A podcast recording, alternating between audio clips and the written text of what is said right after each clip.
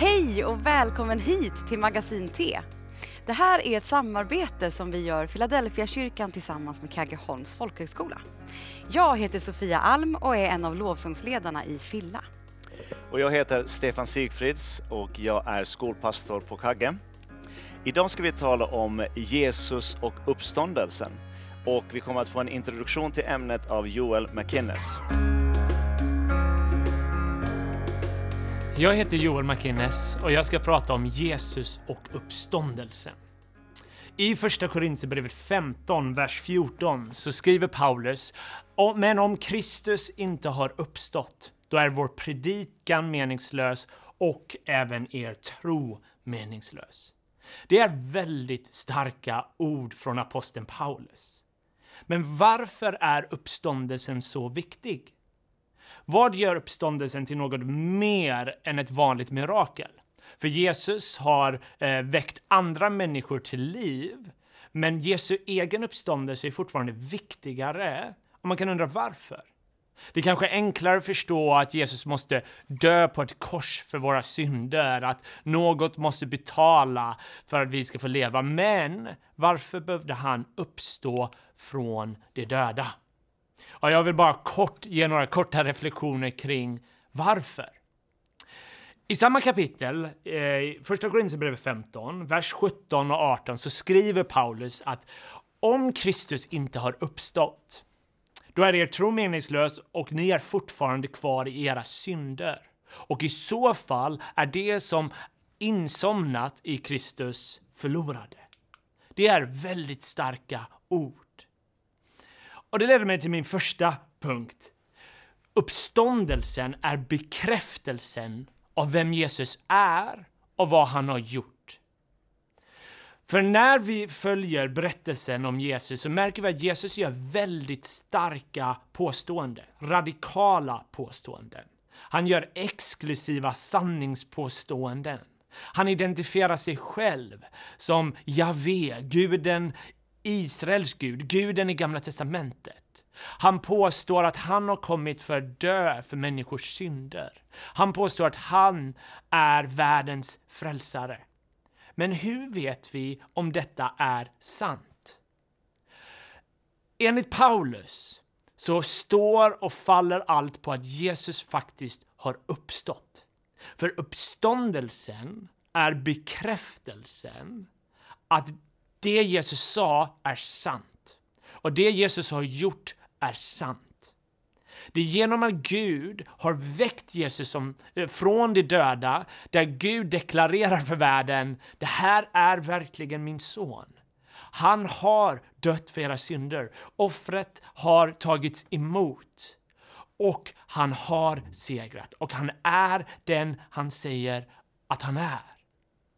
Om Jesus inte har uppstått från de döda, så är i så fall Jesus en dåre. Någon vi inte kan förtrösta på eller lita på. Vi kan inte veta om det han sa är sant.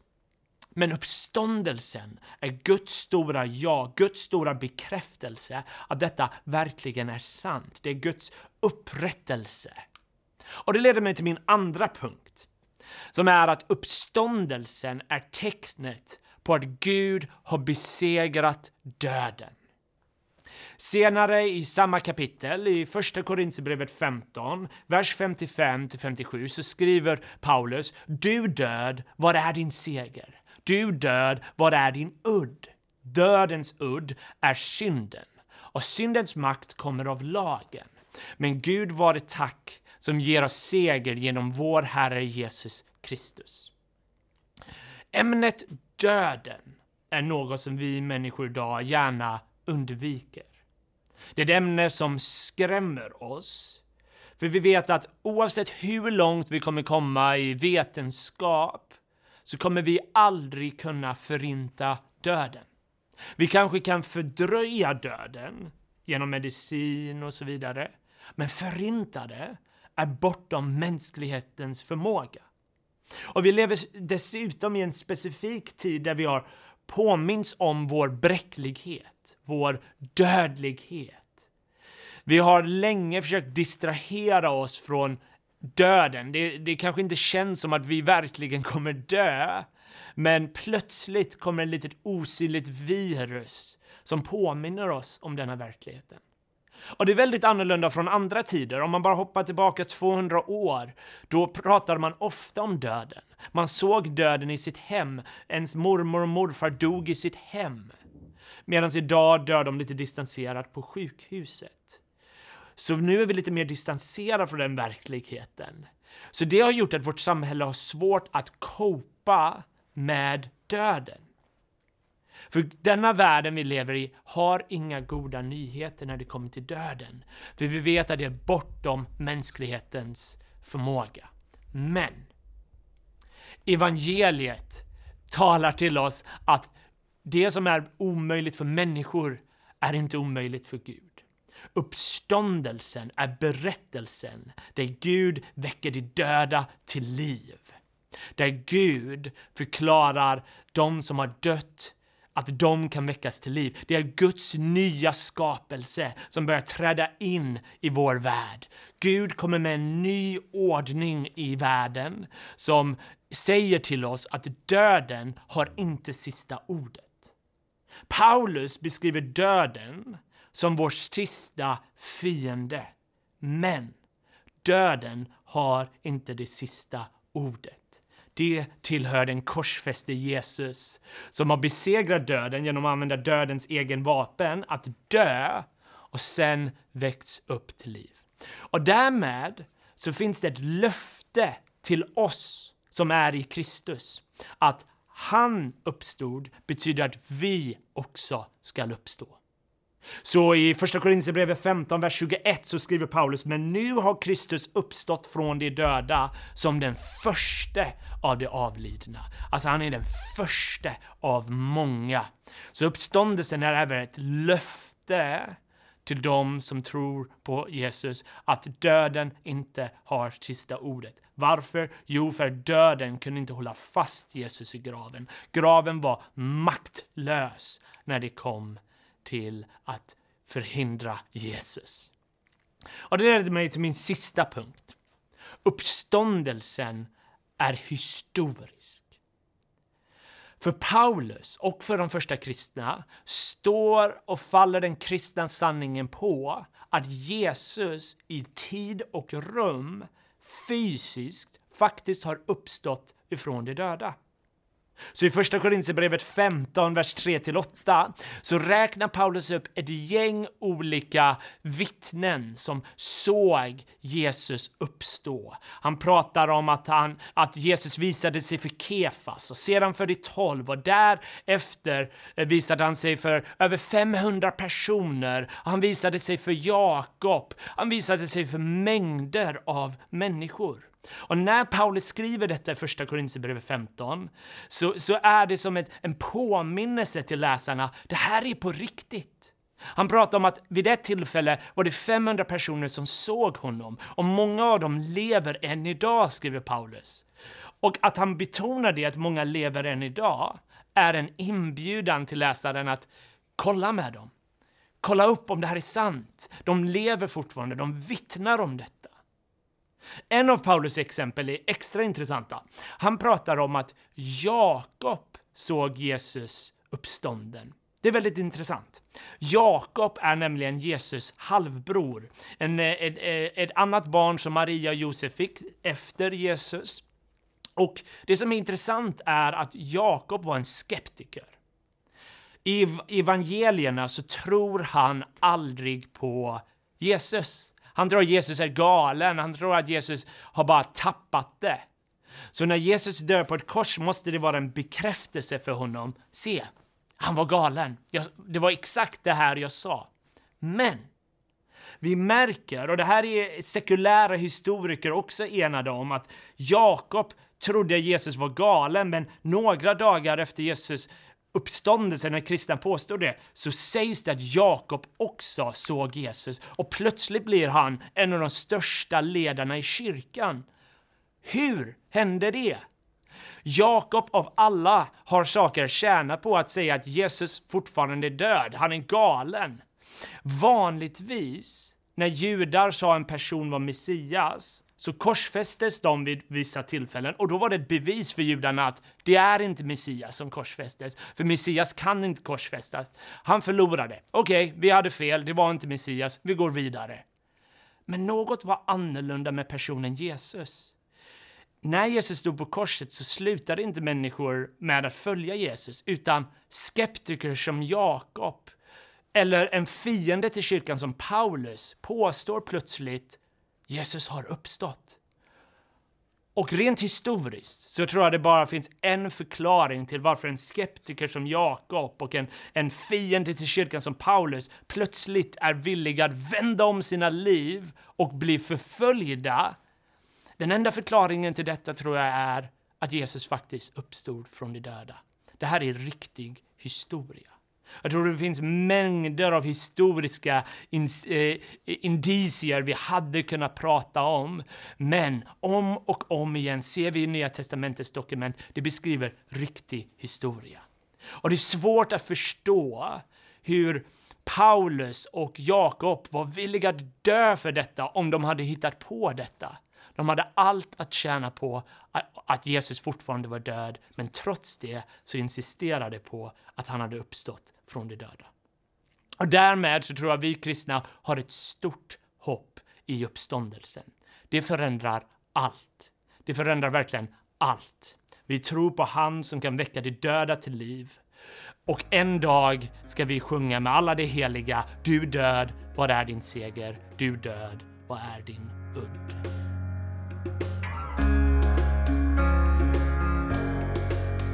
Tack så mycket Joel för din introduktion. Uh, uppståndelsen, det finns ju så mycket att tala om, så spännande saker att samtala kring och det ska vi göra nu med vår panel. Uh, vem har vi i panelen idag? Jag heter Jenny Wahlström och är lärare på Bibelskolan på Kaggeholms folkhögskola. Samuel Hector. Jag delar min tid mellan att vara pastor i Åkersberga i Bergkyrkan som är en del av Philadelphia och att arbeta med Pingst Kreativ som är en del av pingströrelsens arbete. Och jag heter Claes Newman och jobbar som rektor på Kaggeholms folkhögskola. Välkomna hit! Kul att ha er med, verkligen. Uh, Joel gör ju en del väldigt, väldigt starka uttalanden när han talar om uppståndelsen. Uh, han, han säger att uppståndelsen är bekräftelsen på att Jesus var den han sa sig vara. Uh, han säger att uppståndelsen är ett tecknet på att Gud besegrar döden. Han säger också att uppståndelsen förändrar allt. Alltså det, är, det, det är stora proklamationer han, han, han, han, han gör här. Och jag, jag, jag, tänker så här, eh, uppståndelsen, när jag, när jag själv lyssnar på det här så tänker jag uppståndelsen, var, var, var, var finns den i min värld, i min teologi, i min tro? Jag tänker, när jag läser om, eh, om försoningslära, uppståndelsen är en del av försoningen, så när jag, när jag närmar mig försoningslära så ser jag att de handlar väldigt mycket om korset. Eh, vad, bet, vad gjorde Jesus på korset? Vad innebar korset liksom för, för min, min försoning och min frälsning? Eh, men var finns uppståndelsen i det? Och jag tänker, första frågan till er, eh, har uppståndelsen rum och, li, och stort utrymme i det sätt på vilket ni ser försoningen? Hur tänker ni? Ja, men det är en intressant fråga ändå. Jag tänker utifrån det här, ja, men om man tänker i filmer och så, så är det ju oftast lättare att porträttera det mörka eller det svarta, ja. mm. korset. Exakt. Och svårare att på ett bra sätt fånga det ljusa, det hoppfulla som vi hittar i uppståndelsen till ja. exempel. Exakt. Men vi på något sätt befri, alltså, vi tänker befrias från synd genom Jesu lidande. På, på det. Och det, det, ligger väldigt starkt, för det är kanske vår längtan också, att bli fri som människor. Men eh, ja, vad tänker ni andra? Jag tänker nog att eh, i, eh, i min uppväxt i kyrkan så tror jag att, det har, att korset mer har understrukits än uppståndelsen. Mm. Mm. Eh, och jag hörde något citat av någon som sa att eh, Gud sände inte sin son att dö på ett kors för att kunna älska oss utan han älskade oss och därför sände han sin son. Alltså mm. Många gånger tänker vi att, att Jesus behöver dö för oss för att Gud ska kunna älska oss. Alltså ja, att ja, så mycket precis. har korset blivit liksom, eh, betonat. Mm. Att, att liksom, Gud är arg, Gud behöver någon att straffa. Det är Jesus som får ta det straffet. Eh, men, men att det finns eh, ja, men att, att det sitter så mycket ihop. Man kan inte ta kors, man kan inte ta lidandet från uppståndelsen men man kan heller inte ta uppståndelsen från lidandet. Alltså att, att det är ju eh, på grund av den tredje dagen som, och uppståndelsen som han ger sitt liv. Exakt. Eh, Då, då, då, blir det, då, kommer, då, då färgar det oss lite på gudsbilden också. Att när, när, när korset är väldigt centrum så blir gudsbilden lite mörkare. Men när uppståndelsen är i fokus, eller i jämvikt i alla fall, då, då blir det lite... Alltså, eh, Gud uppväcker ju Jesus som ett tecken på att han var rättfärdig. Han, han dog orättvist, men han uppstår rättfärdigt. Så det, det, då formar det ju av sig på gudsbilden också, eller hur? Har vi svårare att ta till oss han uppstod för dig? Jag sitter och tänker på olika saker. Det ena jag tänker är ju att eh, jag uppfattade hela liksom, vägen fram till när Jesus dör på korset, om man läser Bibeln, är som en enda långt trixande, om ni förstår mig från Gud. En älskande Gud som du är inne på Jenny, som jagar människan. Liksom, ja, vi måste få till det här på något sätt. Och så det, det, det trixas och det är offer och det donas och fixas. För, inte för att, för att Gud inte älskar utan för att han älskar oss. Det är liksom ett långt liksom, kärleksbrev som pågår och så händer eh, korsdöden. Så tänker jag att uppståndelsen är också beviset på något sätt för mig på att, menar att dödens udd är bruten och besegrad, kärleken vinner liksom till slut. Det är det som blir liksom beviset på Guds... Ja, det blir det där sigillet som Joel är inne på. Och sen blir det också, för mig så tänker jag, så, eh, om vi pratar om att liksom vi kan koppla den här berättelsen, eh, Joel är inne på att det finns vittnen och alla det här, så tänker jag, det finns ju ingen annan, ingen annan trosuppfattning som innehåller en Gud som dör och sedan uppstår igen. Så det blir ju som en, ska man säga, det är en enorm USP om man säger så Ja. för den kristna tron. Så för därför, därför blir ju, det är logiskt att tänka, men jag skulle ju dö för mina barn. Det är inget konstigt. Jag, jag gör det på sekunden om, om det behövs. Så att, så att Gud dör är väl en sak, men han uppstår Ja. också. Eh, Jesus uppstår eh, som någon slags... Ja, jag vet inte, det blir liksom en helt det får en annan dynamik på det sättet. Men Paulus skriver väl det att han eh, förlöjligar eh, genom sin, sin döda uppståndelse så förlöjligar han andemakterna Ja. eller för dem till åtlöje. Ja. Alltså att det är en total förnedring eh, för ondskans makt. Jag tror att The Message säger att han fick dem att gå nakna längs med gatan. Precis. Utskrattade. Exakt. Exakt. Ja, Det kanske är en generationsfråga, men jag kan tänka så här, oj, jag har inte hört tillräckligt mycket om uppståndelsen. Så tänker jag när jag hör er prata. Har vi fokuserat för lite på det? Hur skulle man trycka mer på det? Finns det någon anledning att man ändå... Du var lite inne på att det kanske är enklare med svärtan i korset. Det kanske är mer konkret. Det där vet, eller det är ju liksom lätt att ta till sig, men att någon från det döda faktiskt uppstår till liv igen, det är ju svårt. Ja, och det är intressant också att fundera på hur mycket det där kommer ur problemformuleringen. Alltså är problemet eh, att vi inte duger och räcker till och någon behöver ta vårt straff? Ja, det är en del av problemet. Men är det hela problemet? Exakt. Nej, det finns en fiende, det finns någon som behöver besegras, det finns en ond makt. Döden behöver besegras. Och om vi ser att ja, men det är problemet, då blir uppståndelsen en viktig del av lösningen som vi inte kan vara utan. Nej. För det är först då som segern är vunnen. Liksom. Så kanske att man behöver gå hela, tillbaka, hela vägen tillbaka till vad är, vilken berättelse är vi en del av? Exakt. Vad är, Ja. vad är det som har drabbat oss? Vad är vårt problem? Och hur ska Gud lösa det här? Det här kärleksbrevet genom hela Bibeln där Gud jagar efter oss för att liksom ha gemenskap med oss eh, hela vägen. Och han måste besegra det onda och det gör han i uppståndelsen. tänker jag. Ja, vi, vi har ju, det finns så mycket att spåna här, för vi har, vi har ju också en tematik i kristen tro att du ska ta upp ditt kors, du ska, att det lider för Kristus och alla de här sakerna, vi ska inte ta bort någonting av det.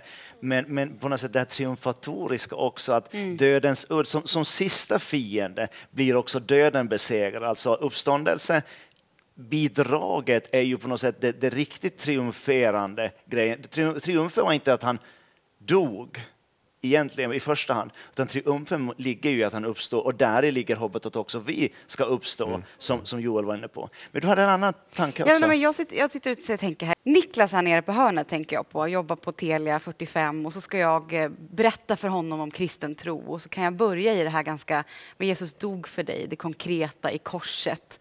Och sen är, är det liksom lite obekvämt och svårt när man ska prata med någon som inte rör sig kanske i, i kristen tro, liksom andlighet, att det finns någonting och så, så uppstår han för dig liksom, från död till liv.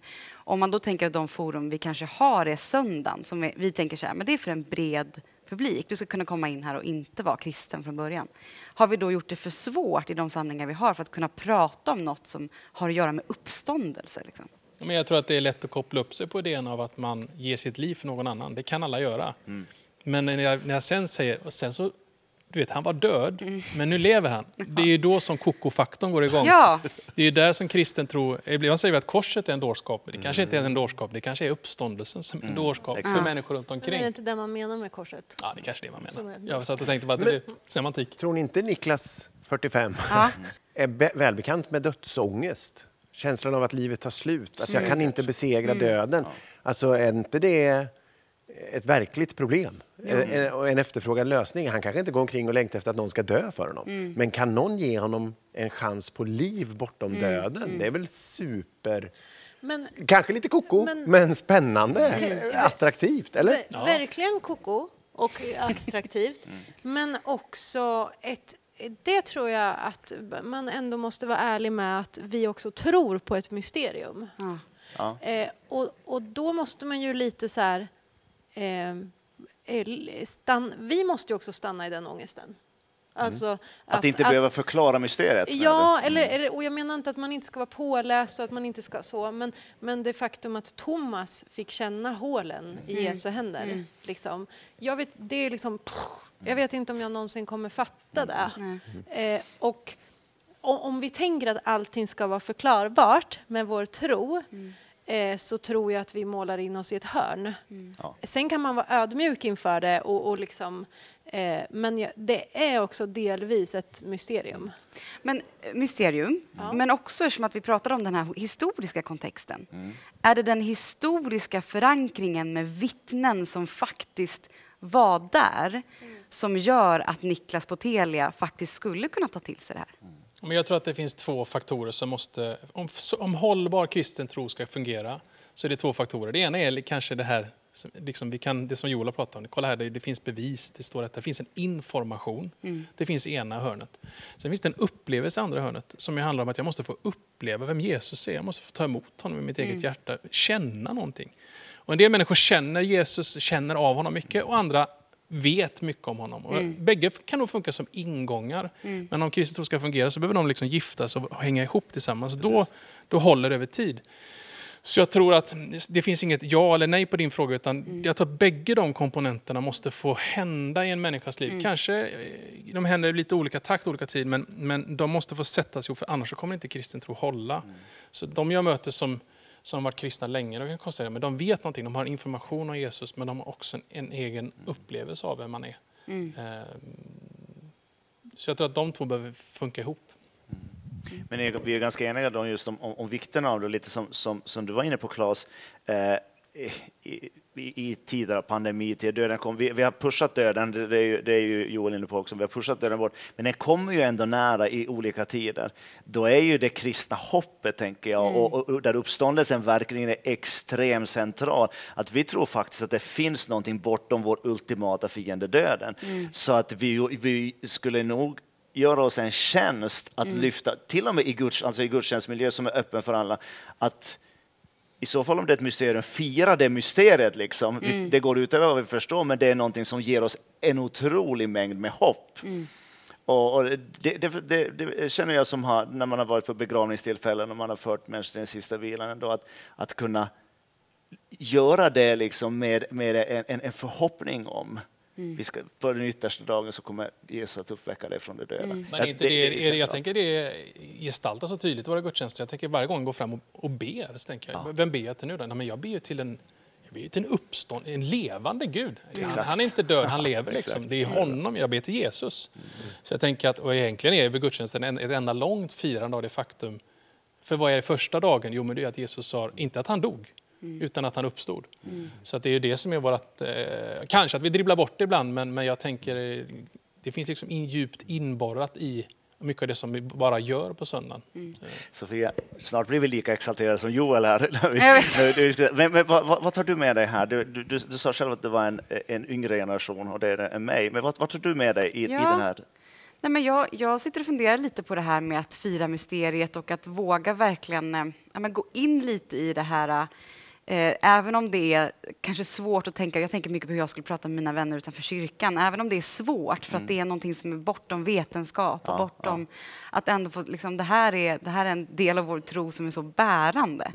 Att på något sätt börja fundera på hur kan jag med mina ord och med mina erfarenheter på något sätt använda det i att berätta om det som ett hopp för den här som har dödsångest. Eller, så det tar jag nog ändå med mig, att fundera lite på hur, hur skulle jag på något sätt få in det här i mitt språkbruk. Liksom. Fantastiskt. Det tycker vi alla får ta med oss och fortsätta det här, det här samtalet hemma, i församlingsmiljö och var än, var än vi rör oss. Jättekul att du var med och lyssnade.